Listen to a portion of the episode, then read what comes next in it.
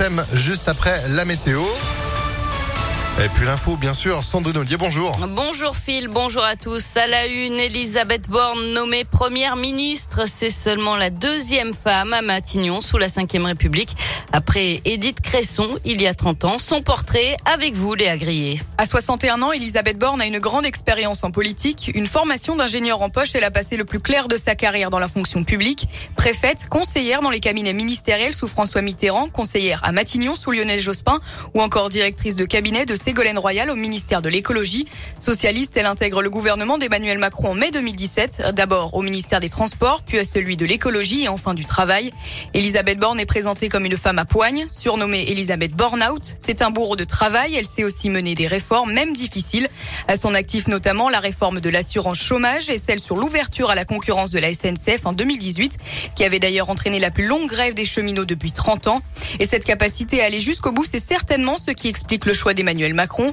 La nouvelle première ministre va devoir mener à son terme la déjà très critiquée réforme des retraites avec un allongement de l'âge de départ à 64 ou 65 ans. Merci Léa. Avant cela, Elisabeth Borne va devoir constituer son gouvernement. Ce sera fait dans les prochains jours, puis mener la bataille des élections législatives.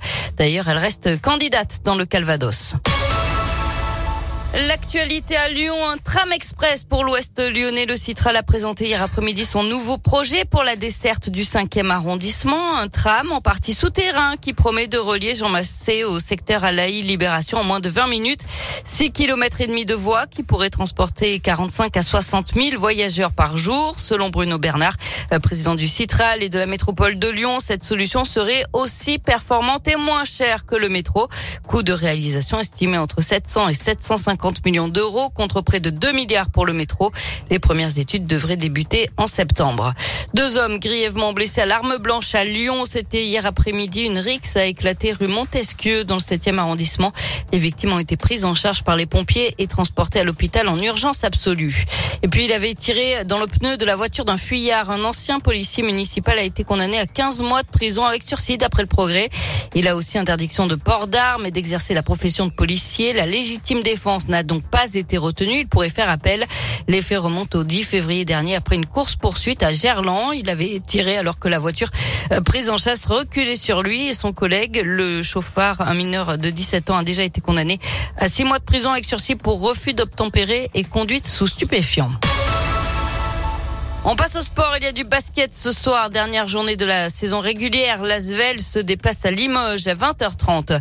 En tennis, fin de l'aventure déjà pour Tsonga, Simon et Pouille. Gaël Monfils, lui, a jeté l'éponge pour le tournoi lyonnais et pour Roland-Garros. Il est blessé au talon, il va devoir être opéré. Aujourd'hui, suite du premier tour de l'Open Park avec un duel tricolore entre Gaston et Guinard. Et début du deuxième tour, Hugo Humbert jouera l'Australien Alex de Minaur, 21e joueur mondial. Enfin, le tapis rouge, de nouveau de sortie, c'est aujourd'hui le coup d'envoi du 75e Festival de Cannes. La cérémonie d'ouverture, c'est ce soir à 19h, présentée par Virginie Efira. Le festival qui est présidé cette année par l'acteur Vincent Lindon. Mais oui, bien sûr, le cinéma à l'honneur, sans masque, sans la crise sanitaire qui a gâché un peu la fête ces dernières années. Merci beaucoup Sandrine. Vous êtes de retour à 9h30 ? À tout à l'heure. Allez, à tout à l'heure. Voilà, vous aurez l'Oscar peut-être, vous aussi, je sais pas. 9h04, c'est la météo. Et c'est chaud.